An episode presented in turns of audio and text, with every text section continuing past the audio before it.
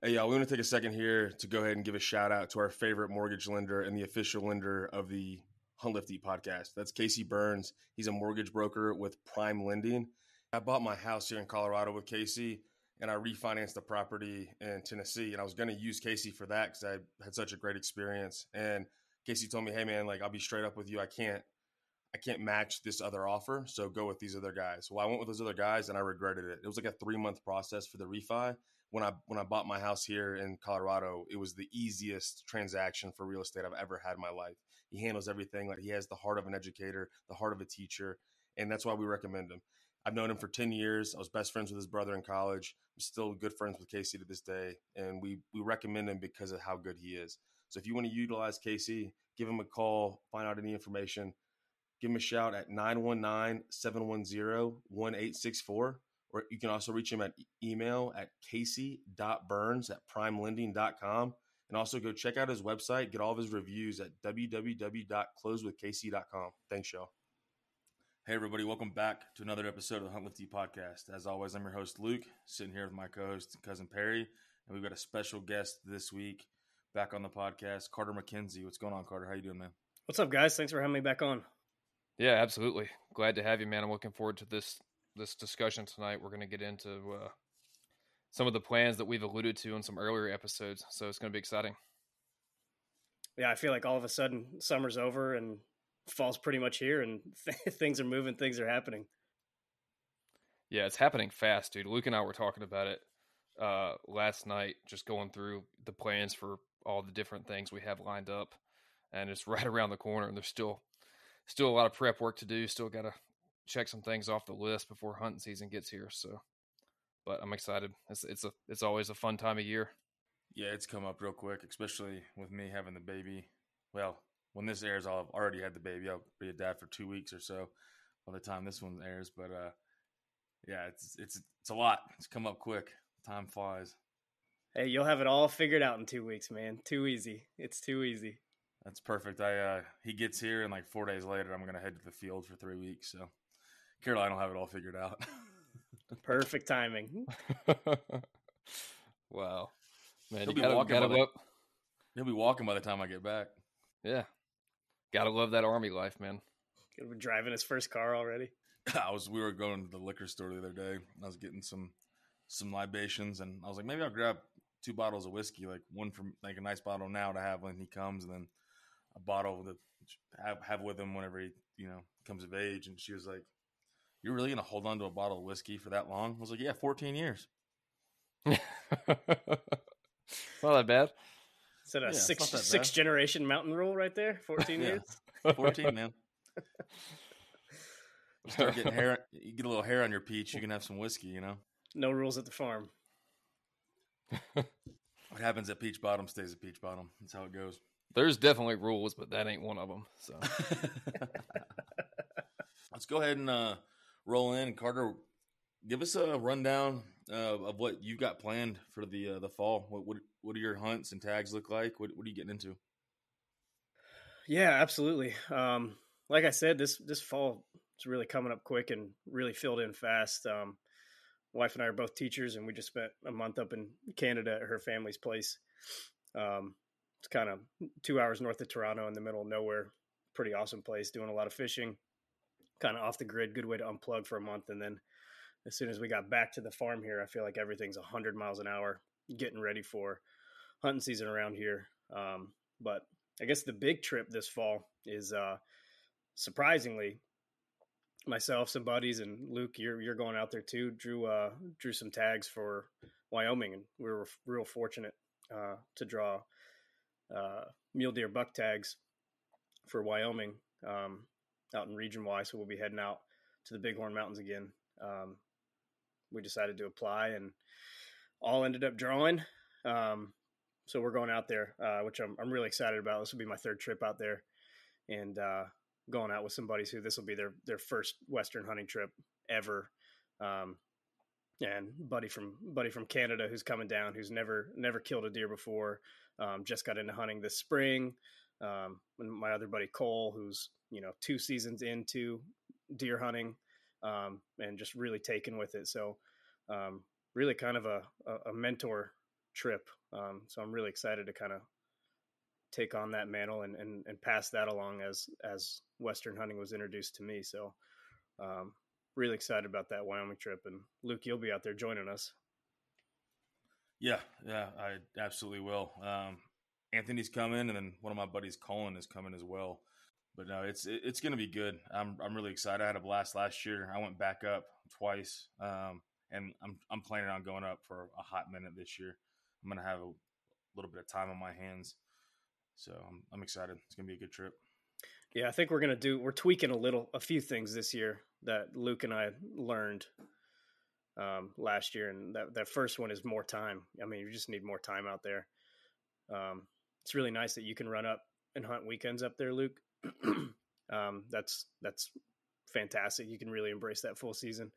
Um, but we're gonna get five full days of hunting in this time, which I think is really gonna make a difference um, because that unit is just massive. And anybody who's not familiar with Western hunting, it's just like a different. It's hard to wrap your head around how much land you can actually cover from public access point of view. So um, there's a ton of different places I've been marking on onX that I really want to stick my nose in and and walk around and explore. Yeah, I don't know uh, kind of what y'all's plan is. We haven't really had a chance to talk about it, but I, um, it's going to be a little bit complicated because we've all kind of got tags and like our mule deer tag are like us but the mule deer tags are good, all the same. But then I have a antelope tags that is in a different unit than my two buddies have antelope tags. They've got doe tags. I've got a buck tag. So it's going to be kind of a, everybody's going to be doing their own thing. But I think for the mule deer, I'm at least I've been considering doing one. I'm going to bring all my gear to do a spike camp, and I might head up and try to uh, get a little bit higher up in elevation, uh, up in the mountains, and and head up for at least a day, day and well, a day, night, and a day.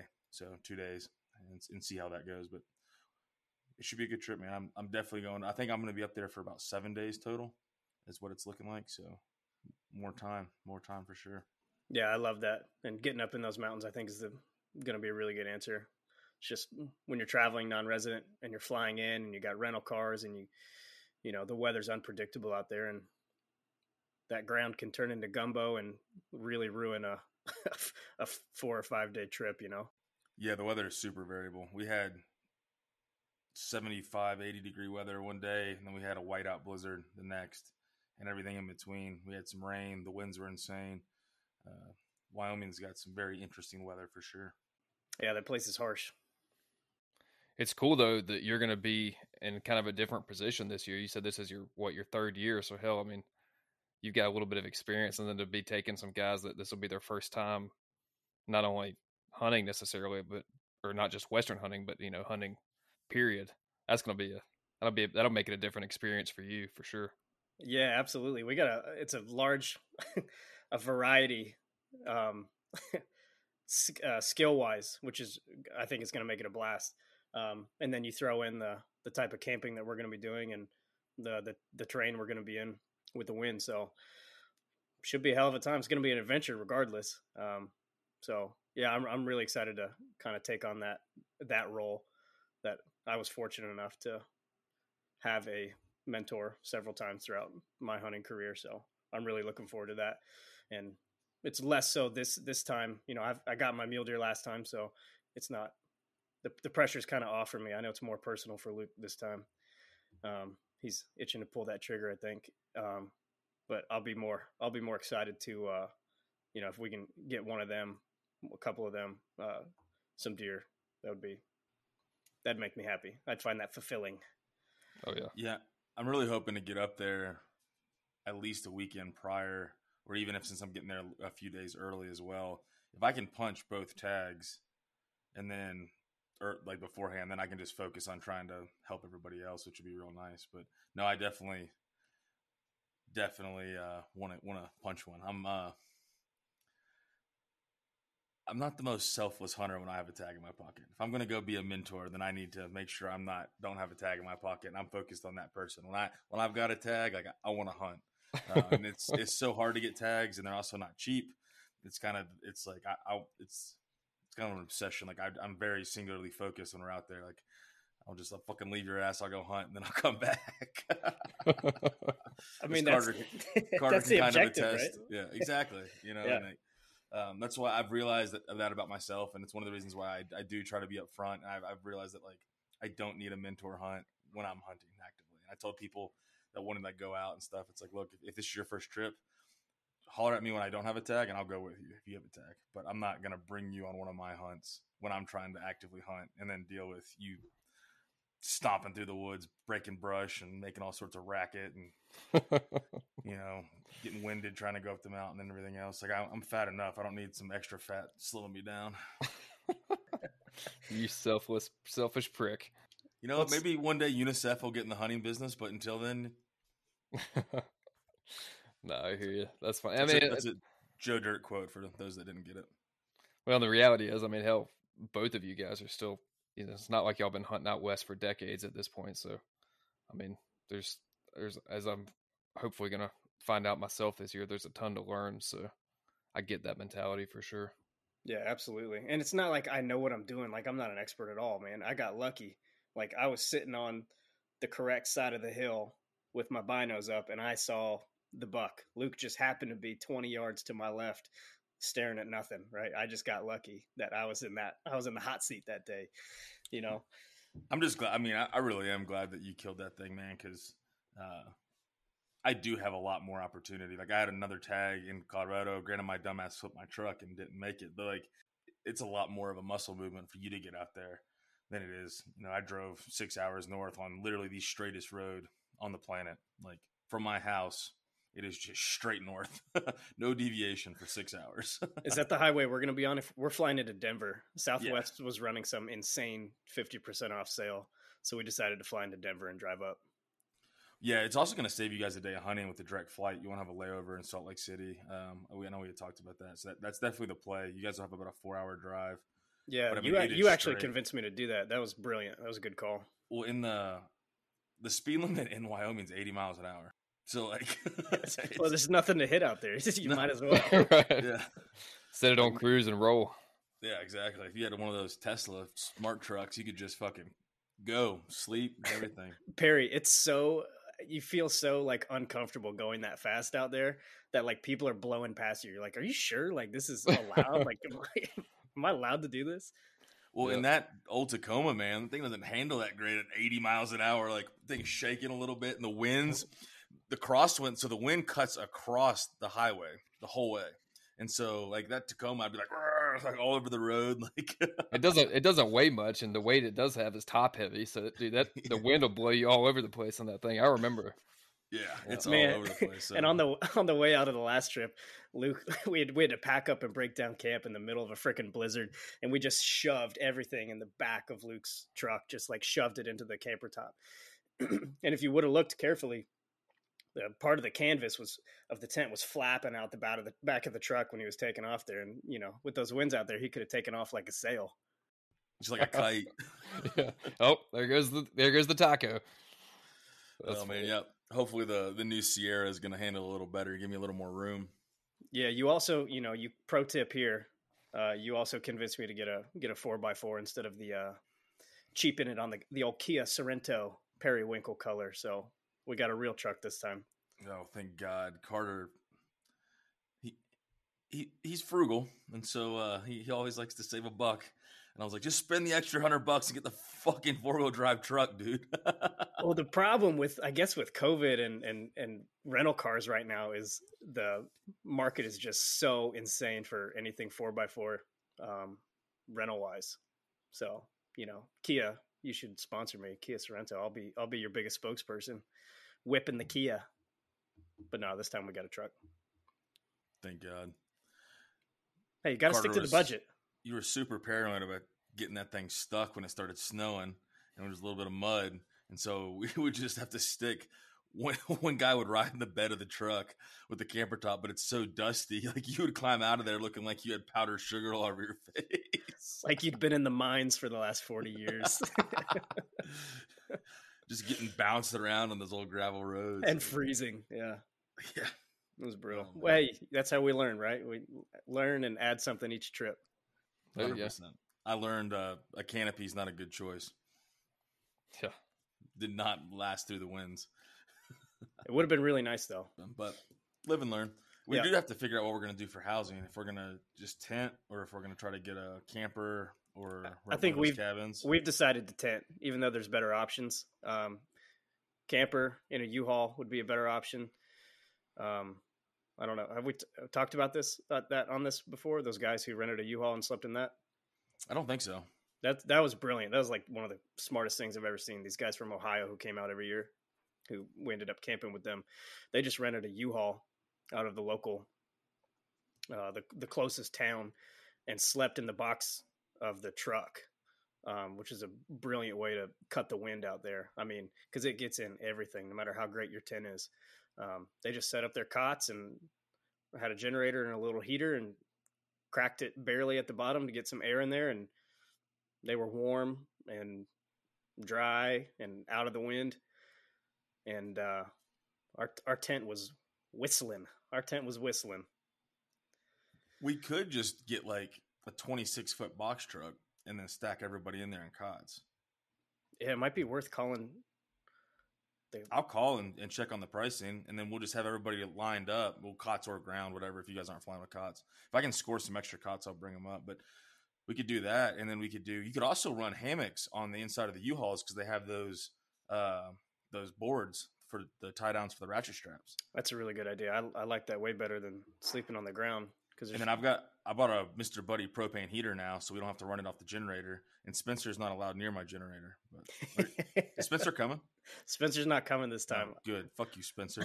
i haven't uh i'll let you explain what happened to him i haven't Dude, I had, had the heart to tell him I gotta say, Uh, I don't. I've never met Spencer. Couldn't pick him out of a police lineup, but I've heard more about him from this freaking generator story. Luke bitching about all the shit he had to do this generator, how long it took to get it fixed, to get it repaired, and get it back.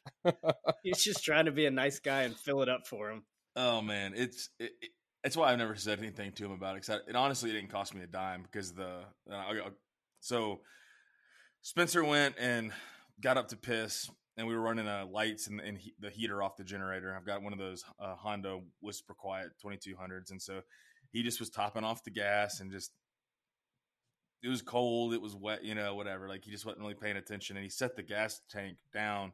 I kind of had it like a little bit under my truck, and he set the gas tank down, jutted up against the exhaust, and so it melted the gas tank. Luckily, it didn't catch my truck on fire. I was gonna say real- that could have been a little more dangerous. Yeah, it could have been way worse. Like it, it, it honestly was okay, and like very gracious. He went and bought a new gas tank, filled it up. Um, so I thought that something happened with basically the pressure built up with the exhaust being backed up, and then it it, it fucked up the uh, uh, just fucked up the engine because I couldn't get it to start. Just it never started again. I ended up taking it to a small engine mechanic, and he drained all the gas and there was a shitload of water in the tank. And I don't exactly know. He said that putting E85 could do that. So I don't know. I wouldn't think Spencer put E85 in the gas tank when he gas can when he filled it up, or if it just got water in it from the snow or rain. I, I don't know. But yeah, so that, that was the problem there. But luckily, the dude took a month to work on it, and he didn't charge me a dime. So it all worked out in the end. But it was definitely a process and a lot of heartache and consternation to get that fucking generator running again. yeah. All things considered, at least you got a working generator back. That thing's clutch out there. Yeah, it's gonna be nice. Just just for having fucking lights. It, it, I bought. I've upgraded the light game as well, so we're gonna have some more lights. Yeah, And then uh, just from a morale point of view, it's it's massive. yeah, so we'll we'll have it rigged up pretty well. I'm gonna bring bring some more shit, and then uh, we'll figure out if we're gonna do the. I think the box the box truck might be the the play. We run some lights, run the generator, have the Mister Buddy heater. We can. I'll bring your table. We can play cards. The more I think about it, we split that five ways. It's not gonna be that expensive. yeah, I think that's a really great idea. Actually, I love that. So what else is on the on the docket for this year, man? Well, I uh, I picked up a leftover antelope doe tag as well out there in the in the leftover draw in Wyoming. So, um, if you're not familiar, Wyoming has a leftover draw for any tags that aren't picked up, aren't allocated for um, after the initial draw and application um, season. Usually about a week after. Um, it was really slim pickings this year. Usually you can pick up, you know, usually you can pick up some antelope buck tags um, pretty easy. Definitely doe tags. You know, each hunter can get up to four doe fawn tags, which is wild. And they're really, really cheap. They're like 34 bucks, something like that. So if your goal is to fill the freezer, it's a really good way to do that out there, especially with does and you're not being picky, you know, size wise with headgear. So, um, anyways, I got lucky enough to pick up one doe tag in the unit just south of where we're going to be staying. Um, so that's a new unit for me. I haven't hunted, uh, haven't hunted antelope in that unit, so I'm kind of excited to see uh, a little bit of new country. Um, but it does overlap with my deer tag, um, which was part of the application strategy there. So um, ideally, you can hunt both at the same time. After my first trip out there and seeing really really nice mule deer with a rifle in my hand without a mule deer tag in my pocket while I was hunting antelope, I said I'm never coming back here without an antelope and a and a deer tag in my pocket. Just because you can come across both, stumble across both really easily. So hopefully we're going to double up on that. And I think Anthony has the same uh, doe tag as I do. Did you pick up a doe tag as well, Luke? No, somehow I didn't. I tried to get the the was it the extra two tags for doe you just added it to it, and uh, I, I, didn't get it. So um, I've got a buck and a antelope buck, and then a uh, muley buck. I should have looked. I didn't even look for an antelope doe tag. I should have though. Those are pretty much a slam dunk out there. Um, so if if deer hunting is real slow, I can take an afternoon to run down there, and you can go find a antelope doe pretty easy, and we'll bring that back to camp. That's that's pretty awesome. Luke and I were actually just talking um, the previous episode that that makes all the sense in the world when those kind of opportunities present themselves to go out with multiple tags. I mean, you're already investing in the trip, you're investing in the travel to get out there, you're investing in the time off work. Um, you've already got all that stuff scheduled, and if you can pick up another tag like that for hell, thirty four bucks, try to get on a, a antelope doe I mean, why not? That's awesome.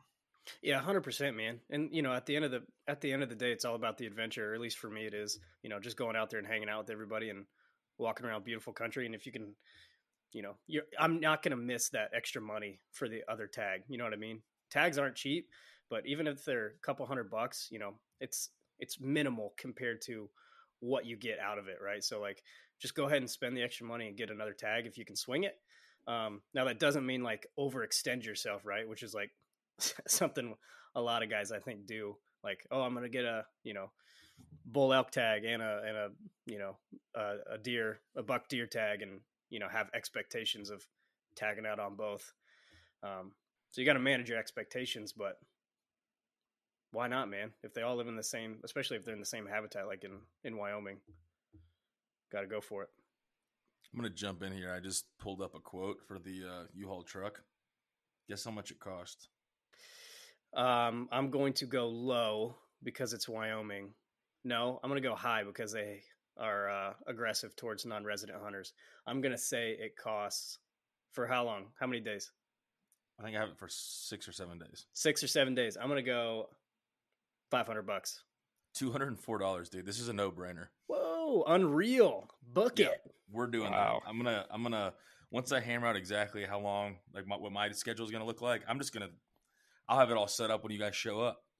Man, I love that. Book it, book it. Damn. Come on. Yeah, unreal, I mean, dude. Two hundred and four dollars, and we're gonna have a little mobile fucking cabin here. Dude, this is like a little mini Tuesday tips right here. This is a pro tip. This is this is good. Yeah, we're gonna have to get some pictures of this. We'll have it we'll have it all set up. And I just it's got like the the attic, right? So over top of the cab. That's a perfect little bed bed spot for somebody. That's where Anthony can sleep. Yeah, we will board him up in there because that fucker snores like a son of a bitch. yeah, exactly. Everybody's gonna. I want to bring a pack of earplugs for everybody. There's gonna be some snoring going on in that damn truck. You should make Anthony pay for him. Just be like, "Hey, sorry." here's, here's your ten dollar bill for these fucking forty packs of earplugs for everybody. That's awesome, man. I'm, dude. I'm jealous that I'm uh, that I didn't freaking draw for this for this hunt. That's gonna be a blast. Dude, just come come out for the trip. Come to camp. Come hang out. dude, yeah. come out come out and walk around, man. Dude, if, if you I, fly out, if you fly into Denver from Charlotte, is like you can get plane tickets for like hundred bucks. Yeah. If I, uh, I mean, hell, we'll see. If I wasn't literally turning around and going back to Idaho those first two weeks in November. Hopefully, I would strongly consider that. But I mean, shit, maybe we'll see. I can always send you my flight info, and you can hop in the truck with us. Yeah, for sure. That'd be fun. Yeah, so that'll be uh that's late October. Hopefully we'll see a little bit of rut action going a little bit later this time. We're a week later than Luke and I were last year, so hopefully the deer will be moving. If it gets real cold, hopefully those deer will come down out of the mountains down to where we are. Yeah, I saw uh I saw a little bit last year when I went back. When I was about there the same time we'll be there on there this time and there was some sparring. It was, they were still kind of bachelored up a little bit though. They were all kind of together. Um, the satellite bucks, that big boy I was watching, the satellite bucks were kind of above him, and they would kind of spar, and they would like kind of come down towards him, and he'd go up and kind of fight him off a little bit. But it wasn't it wasn't heavy. It was all that real you know early, just kind of still goofing around. Yeah, half fighting type shit. Yeah, I got you. Yeah, maybe we'll get lucky this year and see some early rut. Yeah, I'm, I'm going up early to make sure I have a shot at that fucking deer if you made it before you get up there. There's old selfish Luke coming out. Not gonna tell me where it is. That was exactly where you fucking shot yours. Was it? Mm-hmm. That's a good. That's a good spot. That's a good spot. I like that yeah. spot. I'm gonna get up there way earlier in the morning and be like laying in the prune, looking at that exact bedding spot, rifle on the bipod, like set up, ready to go when that sun comes up. Mm, well, I'm gonna sleep there, so I'm getting up there four days before you, buddy. I'll leave it. it's a tough life. Let me change my flight real quick. yeah. No, I'm excited. That's going to be a hell of a hunt. What's your uh, what's your whitetail schedule look like? You just hunting North Georgia? Or are you doing any traveling? Yeah, whitetail, um, North Georgia. So I lost lost one farm, lost one permission this year. The guy sold it. Heartbreaking. Um, so I still got two permissions in Dahlonega. So we'll be chasing mountain deer still, um, as per usual, the old standbys. And then uh, here at the house, um, we got some plans to alter the, I guess the wildlife management plan here um, for the back forty that we got at the house here. Um, and Perry's actually going to be coming down and helping me out with it in September, which I'm pretty excited about. Yeah, I am too, man. I'm really looking forward to that. It's uh it's gonna be fun for me. I'm obviously no expert, but um, dude, I've I've always dreamed. I mean, like my my number one goal, or at least one of my top goals, is to get my own piece of land, and not you know I, we've been blessed to have the family farm that we have, but like we don't have any control over it. Not really. We you know we can do some things out there, but that's that's the goal is to have your own piece of dirt that you can actually manage the way you want to. Um, try to incorporate all your own ideas and personalities, you know, into that property. So I'm excited to come see yours, see what you've done, and then see what you have planned. Give us a little bit of a, a rundown of the property, just you know, quick thirty thousand foot elevation of what it looks like, and then some of what your uh, your goals are for that weekend. Because hell, it's only it's only a few weeks out now. I know it's crazy. It's uh, I was thinking about it today. I was like, man, I got to get back there and bush hog and start start thinking about this. Um, so I think you know, like you were saying, that's the dream, right? And it's unbelievable to to have that. But at the end of the day, it's only I only have six acres that I can hunt, right? Um, which is all things considered not a lot of land, but um, we're pretty fortunate with how many deer travel through our property, especially with the pond in the back. Um, we have uh, a really good water source for the area. Um, so we have a lot of deer. I got to pull cameras this weekend and we've got some very very nice deer coming through right now in, in bachelor groups which i'm really excited about a couple 10 points and a bunch of eights and a really big six that i'm fired up about hell yeah uh, yeah um, so i guess the game plan this year is um, i think we're going to go give the uh, give the old no-till poor man food plot um, give it a go here um, we're going to try that aspect of of land management and, and food plotting. Um, that's what I've been looking into. Um, I, I, I, guess I call it poor man because, uh, you know, equipment is expensive. Food plotting could get expensive. It's it's kind of like archery or anything you want. You can make it as expensive as you want. Um, so I'm kind of limited with how much I want to invest as far as equipment goes for for this property. Um, so I've got a tractor, got a bush hog, um, and I was reading a couple books this summer and got really intrigued about, you know, the science behind not uh, disking and plowing uh, land over and over and over. Um, and I kind of just want to try something new. That's what I did the last two years. Um, we disked and plowed and had some great food plots, really, really good. Um, but just want to try something new, especially if I'm going to be here for, you know, 20, 30 plus years. Why not, why not give it a try and see what happens, right? It's all a big experiment. Yeah, it is. And it's, it's one of those things that's built a lot of momentum, not only in the, in the hunting and food plot world, but also in the uh, agricultural world. We've realized that, man, soil health is actually something that we're, we're doing a lot of damage to with this repetitive, you know, annual tillage.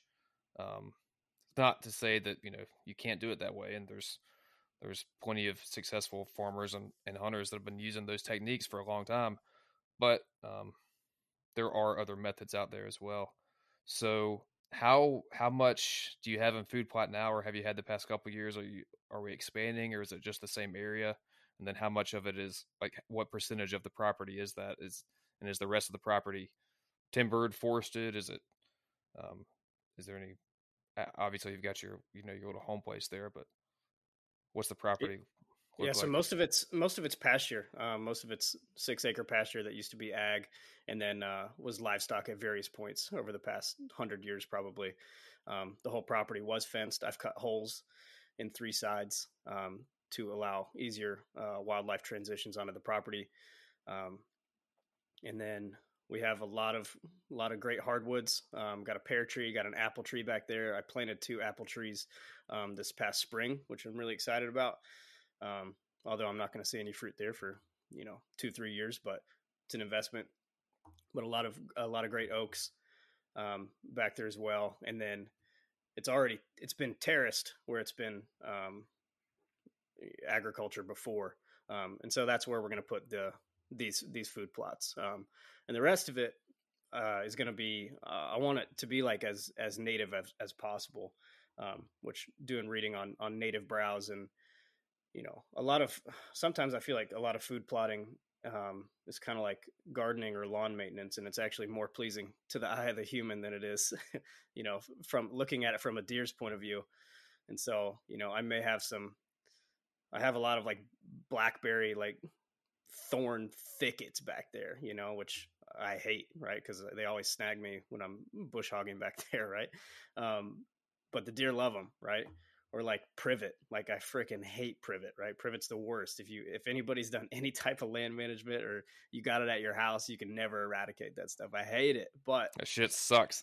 It's the worst, man. But the deer love it. Um, yep. So kind of learning, really, I guess it really started with you know plant identification and learning what these deer browse on and, and native browse is really really important. Um, so learning what to leave alone and kind of what to mess with um, has been good. So you and i will be putting in i think five little mini plots. Nothing crazy. They're probably 80 yards long 20 yards wide. Nothing wild. Um, i did a did a soil test got the ph and got everything back. ph ph was low. ph was low. It's georgia. We got clay. We're acidic um, we're sitting at like a 5.5. So what I've been doing is I've been putting out several hundred pounds of lime. Um, and I know that takes a long time to get going, but this is our starting point. So, Perry, why don't you kind of break down what the soil composition and what you're kind of looking for with the balance, uh, with you know your pH, and then what lime does and why lime is usually going to be beneficial to most soils.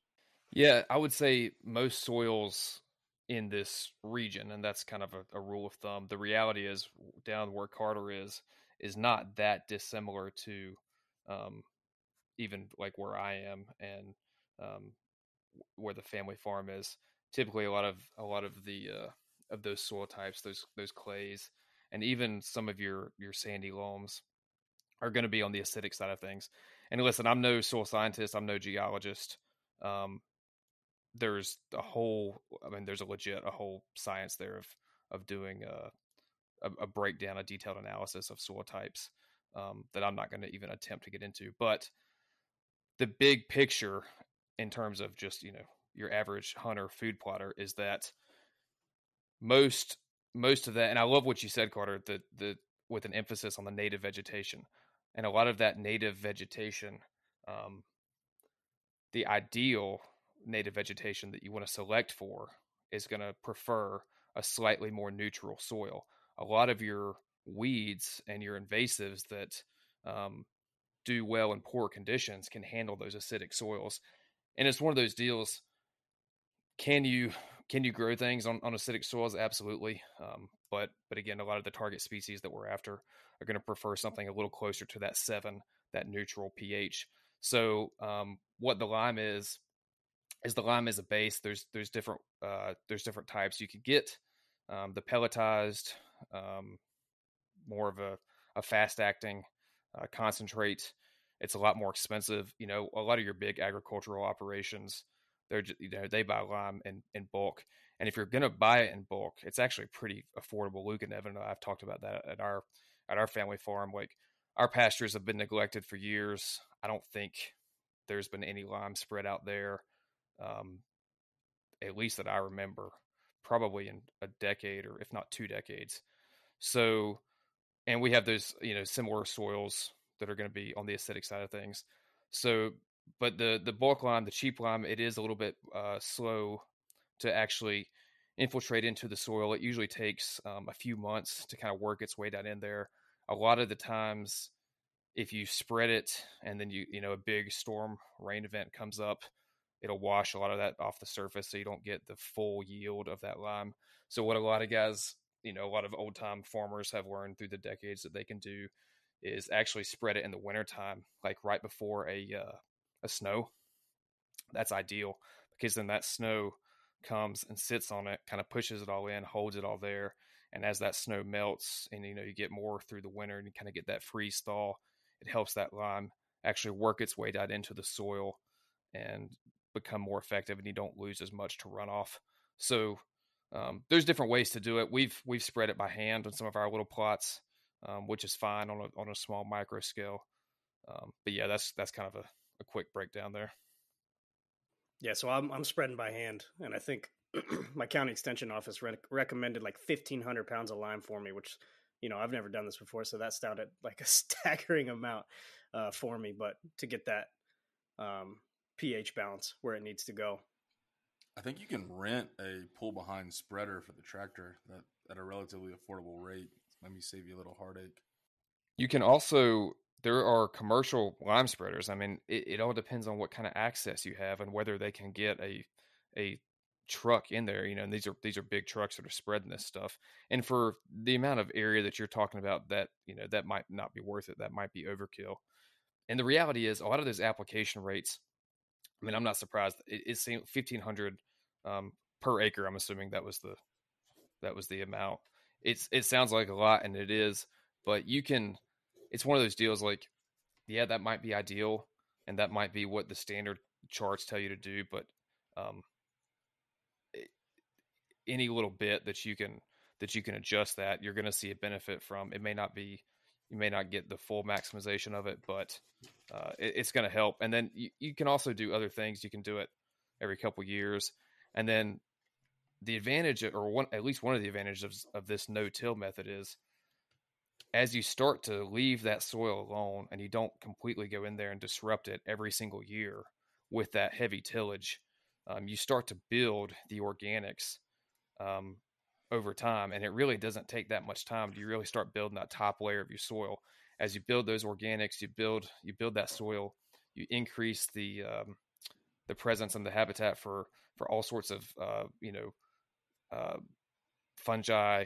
Um, uh, I'm blanking on the on the uh, down to like micro and microorganisms and microbials, right? You're like building yeah, micro- the health of the soil, right? Yeah, microbials. Thank you. That's what I was yeah. looking for. Yep, you're building the health, and all those things actually they it's a it's a you know synergistic system where they they feed each other they provide nutrients some of them harvest nutrients out of the soil convert that to to uh, compounds and and um, you know chemicals nutrients that that some of the others will use they feed the plants off of that.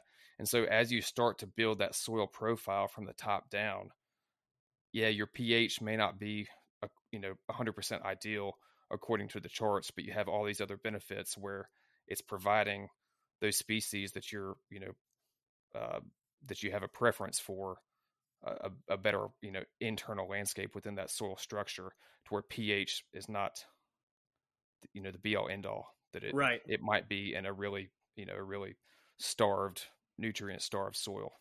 And now it'll be more healthy and more synergistic right? Exactly. So i guess like my understanding based on my limited reading is like soil is built from the top down in layers right and correct me if i'm wrong because i don't i could be talking on my ass right i'll do it because luke's not doing it so like as soon as you break ground and like mix layers, right? You disturb how Fuck you, Carter. so waiting for that. So as soon as you break ground and start mixing those layers, you're like disturbing how Mother Nature does things, right? So like Mother Nature's obviously been successful at doing this for like millions of years, creating and growing conditions for plants. So as soon as you break the ground and disturb that cycle, the the top like living layer of soil is now mixed in and can't provide the same uh, benefits, right, as as it could have. And then I guess the second part of this aspect is like when you seed, when you put the seed into the actual food plots, you seed into existing vegetation, which is like farming 101. That's like a big no no, right? You want good seed to soil contact. So this is kind of counterintuitive, at least to the traditional way of thinking, right? Does that sound? Yeah, absolutely. That's yeah, for sure. And, and that seed to soil contact thing. I mean, that's that's one of those phrases, those refrains that you just hear over and over again. And and look, it's it's a real thing. Like if your if your seeds are um they they have to have a medium for that germination to occur, right? But that medium doesn't necessarily have to be 100% surrounded by mineral soil. I'll give you a great example. Uh, something that I just, you know, kind of had one of these light bulb moments is we've always you know done composting. We have a you know we've always had a garden. Um, we compost all of our vegetable scraps, all our table scraps that that can break down, um, fruit, you know, et cetera, the whole nine. Coffee grounds. There's a there's a million things that we use every day that, that can be composted. So that's something that we've just always done. It's easy. I've never been one to like worry about you know trying to buy. it There's all sorts of expensive composting systems that you can buy.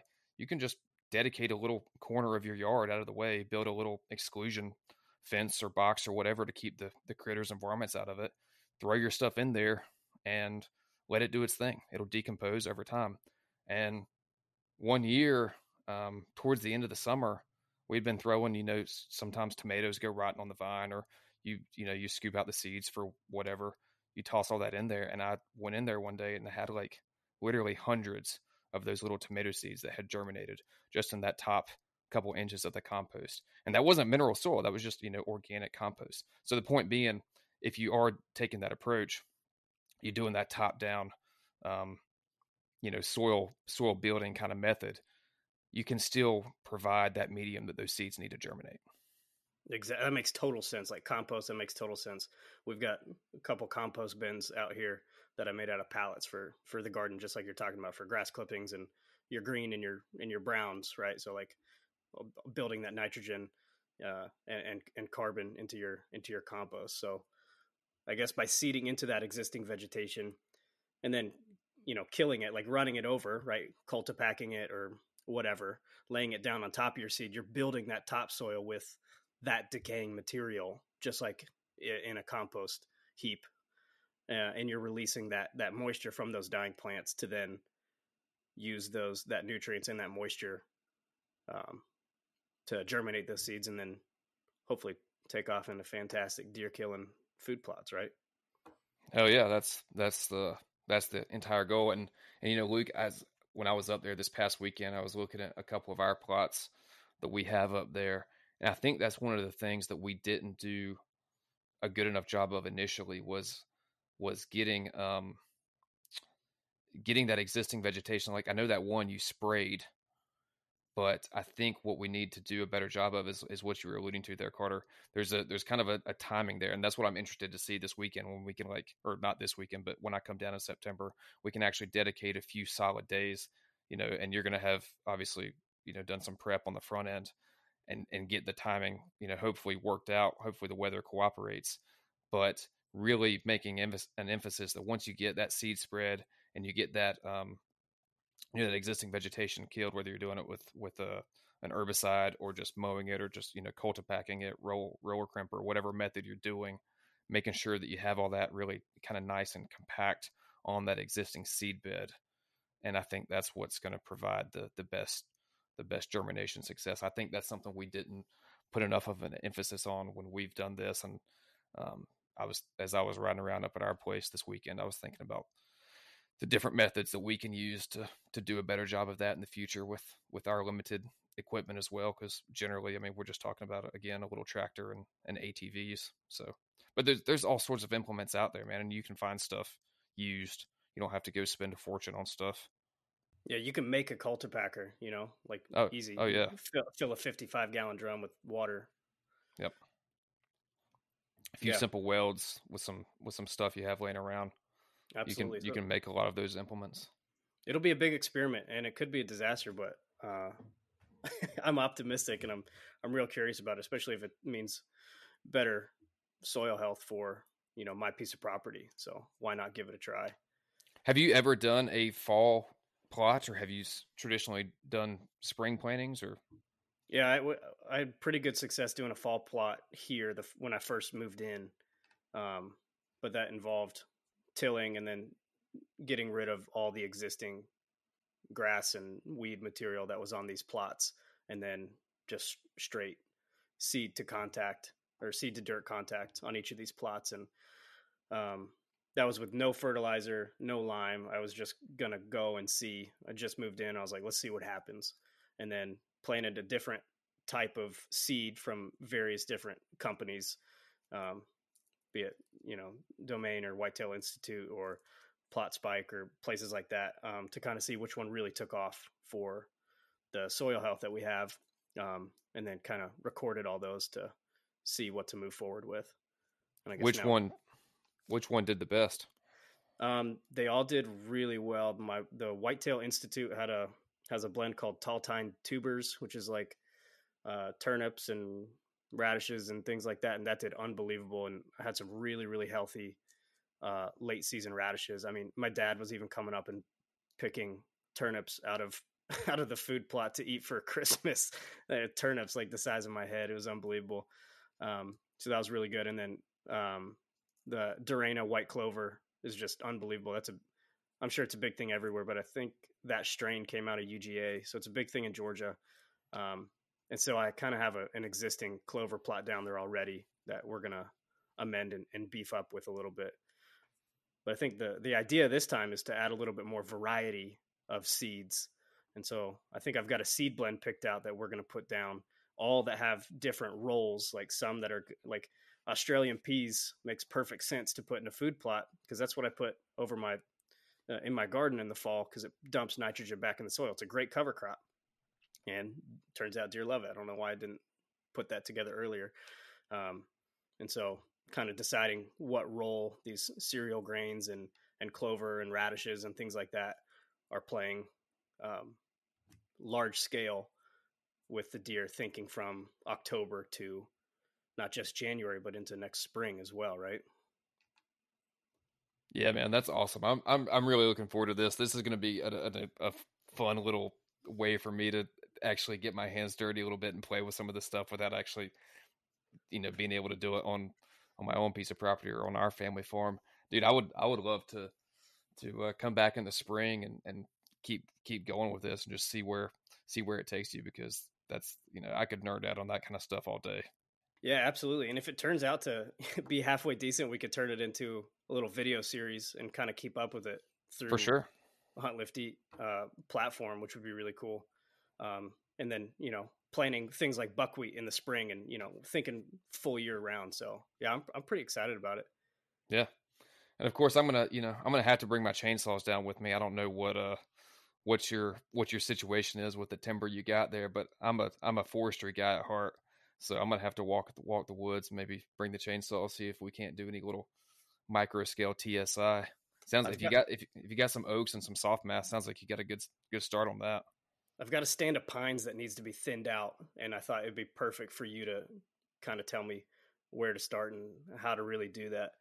Um, they're all young, but they're all on top of each other. So yeah, I got I got plenty for. I just need help, man. I just need help. That's some awesome, good, dude. Good area that could use some burning, Perry, if you're trying to set his house on fire. Yeah, I'm not gonna I'm not gonna strike a match on on his property, dude. I'm I'm a firebug. Everyone knows that, but no, nah, Yeah, I'm for good. those that don't know, Perry and I have done a little burning. Perry's tried to do a little burning on his own, and uh, usually it ends up in uh, some puckered buttholes and a lot of running around trying to put out fires. Quite literally putting out fires. Yeah, it's one of those things. As as you get older, you realize like, man, and it, hell, we've talked about it. Fire's a great tool. I've I've I've used it in the past. I've seen it used successfully by people that know what they're doing. You need to have multiple people out there. It's not a one or two man show, and I'm certainly not going to uh, attempt it on on Carter's piece of property. But I, I'm definitely I was gonna say, I'll, I'll tell you what, man. Uh, there's several spots at the at Peach Bottom we've been wanting to burn. When we got the HLE team out there and we got a bunch of bodies, that might be the uh, the time to do it. We got everybody on on call on deck, sitting there with shovels, rakes, and ready to and uh, tamping. What are those the fucking things that look like? The, yeah, just the the fire swatters. yeah, the, whatever the fire sweaters are. That, that might don't be the time to do it. Is, we do is some Caleb going to be there? Is Caleb going to be there? Hundred percent. Caleb doesn't miss anything. That's some bitch doesn't work either. So Yeah. That seems like a, a bit of a risk there. That that might have to be managed. Yeah, we can we can manage that. He does. He's not the one that gets to strike the match, But Caleb won't have a drip torch. That's for damn sure. no, we can put a rake in his hand and tell him to go to work. No, I mean, yeah, that that you're not wrong, Luke. It'd be a good good opportunity there. Plenty of bodies. That's what you that's what you need to do a safe burn. So now we just got to get the owners to sign off. Oh, we forgiveness, not permission, bud. yeah. No, that's uh it's good stuff, man. I'm I'm looking forward to coming down and seeing your place. Luke's been telling me about it. I know you got a, a cool setup there and yeah, I don't know I don't know what uh what all insights I can provide, but I'll I'll do my best and if nothing else it'll be an excuse to go go mess around and have a good time.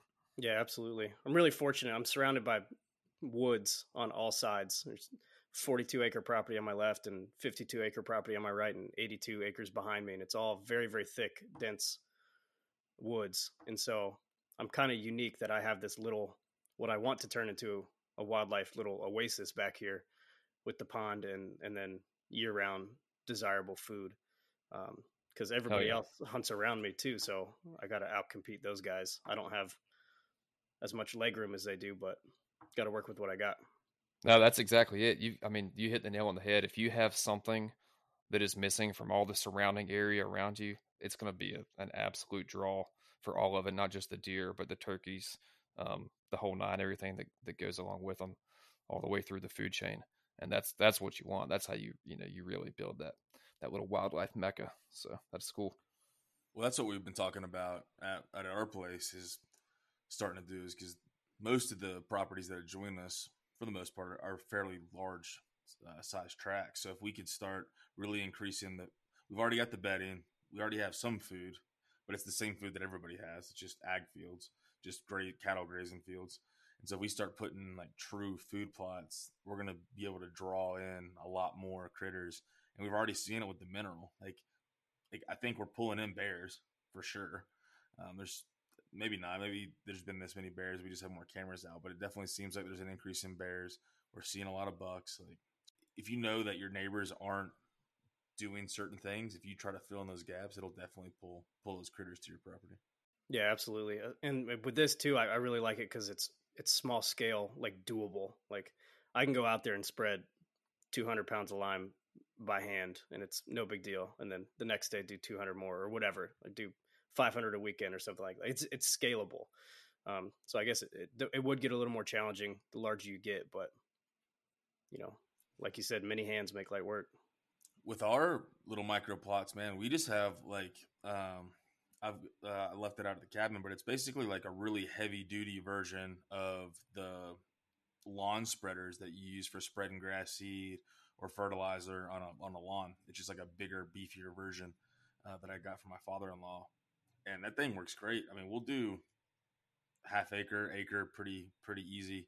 Um, so you could definitely, if you wanted, like, it's better than just like throwing it by hand or using a hand crank spreader. Uh, you're just walking the line with it, so that that's also an option for you. But I really think I would look into uh, renting just a pull behind for your tractor.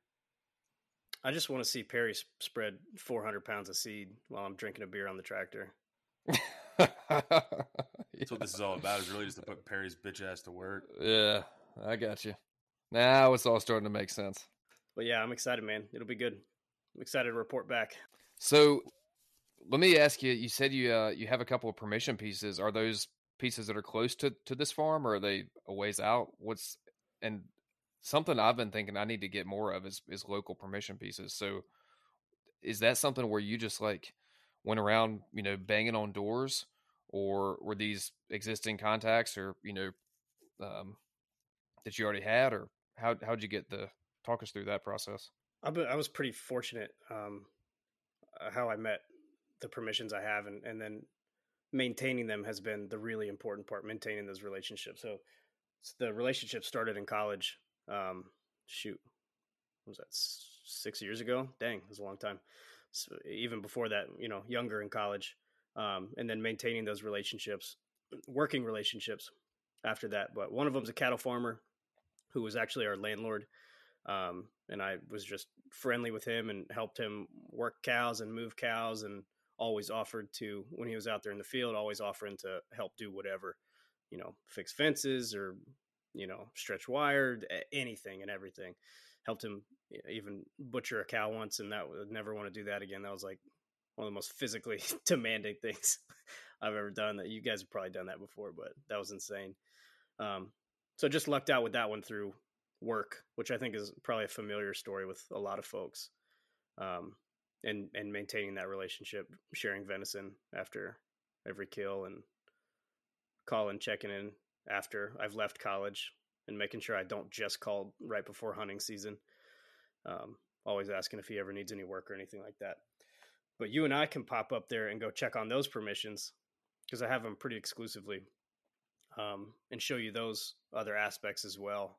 You know, the property I've talked about with uh, turkey hunting and things like that, and you know maybe you seeing it from a different point of view different set of eyes maybe you can give me different perspective on what to do up there you know? Yeah for sure. I mean that's one of my favorite things to do is go look at new dirt so i'll be down for sure.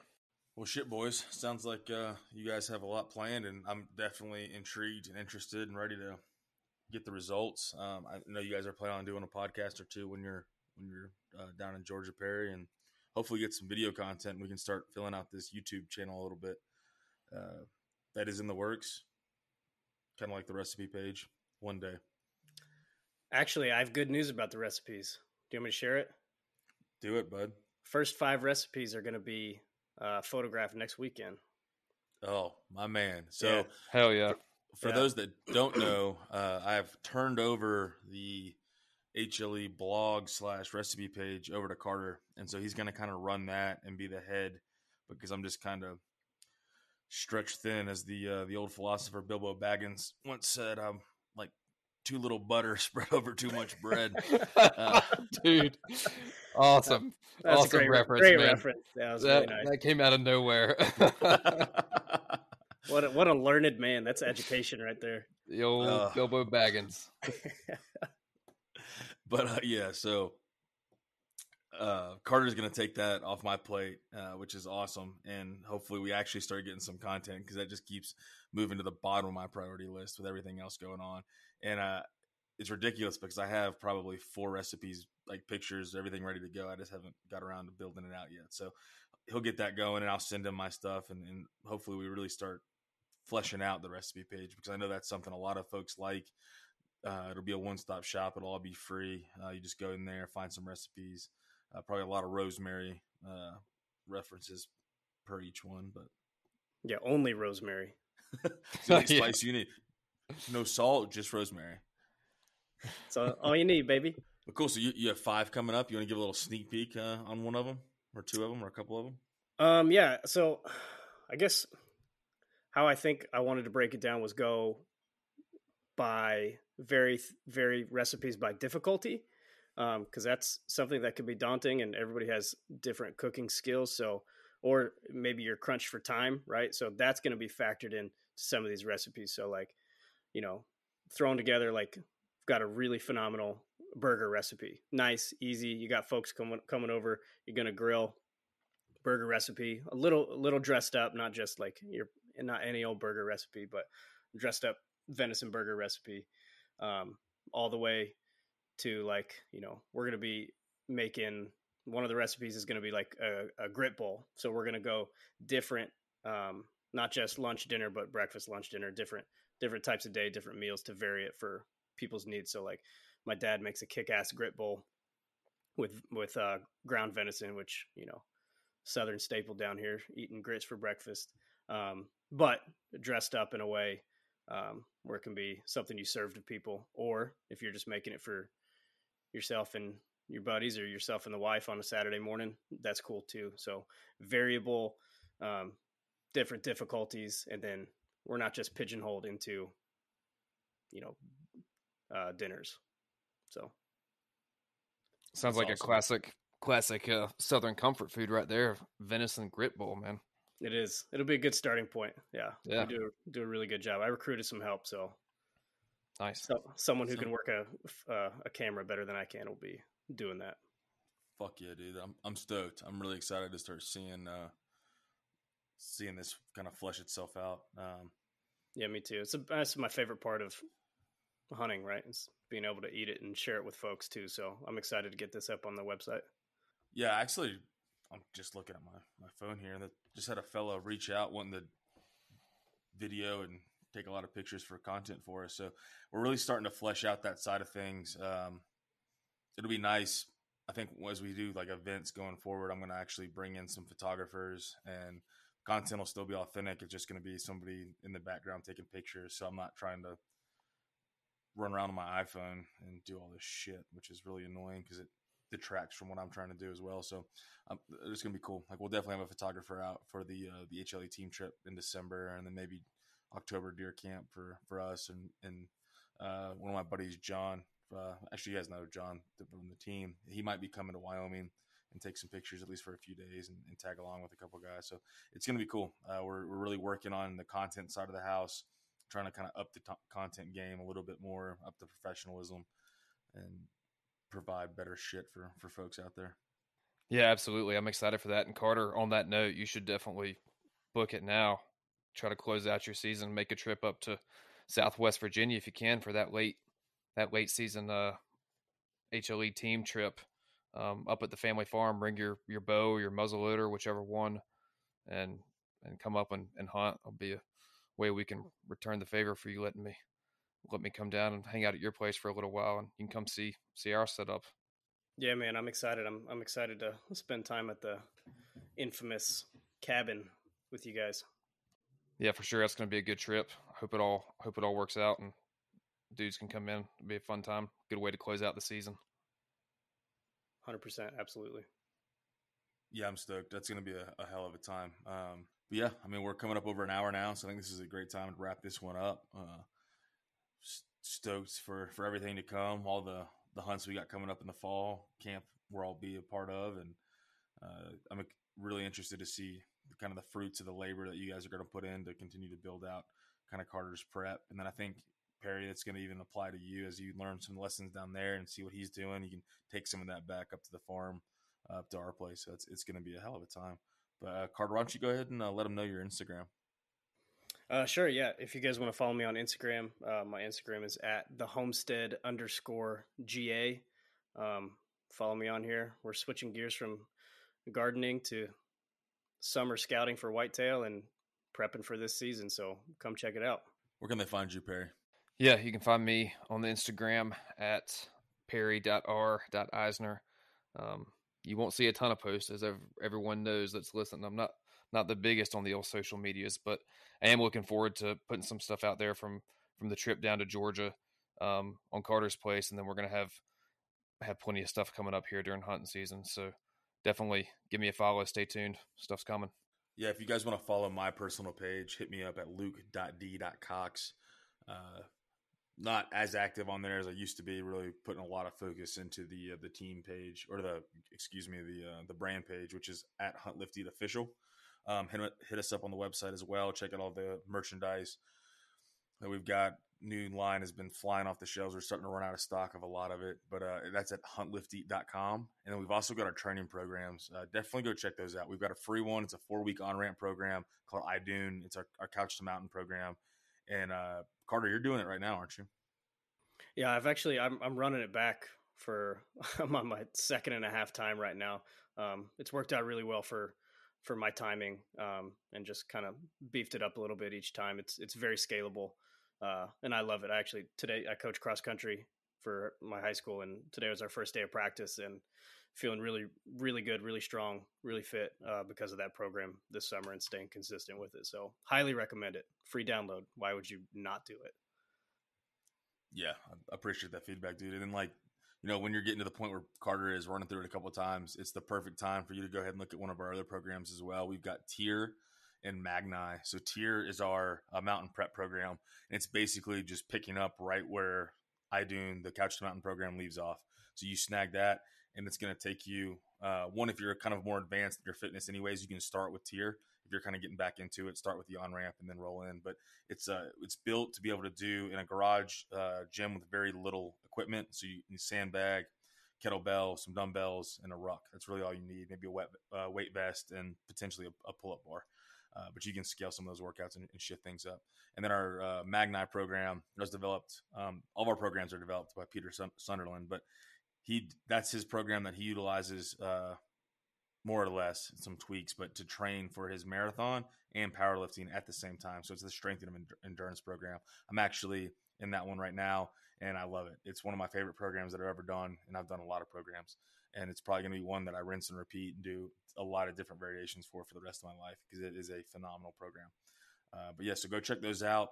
Uh, give us your feedback. Let us know if you are enjoying this podcast. Please, please go leave us a rating and review. Uh, that really means a lot. It helps us out. Um, as you guys know, we've migrated over to Waypoint, so we're part of the Waypoint Outdoor Collective now. That's why you guys are getting some some ads that are kind of probably not what you're used to from us. We don't really have a lot of control over that, uh, but we we appreciate the hell out of everything. So if you'd like the podcast, drop us the rating and review. And as always, we appreciate the hell out of you guys. Thank you so much.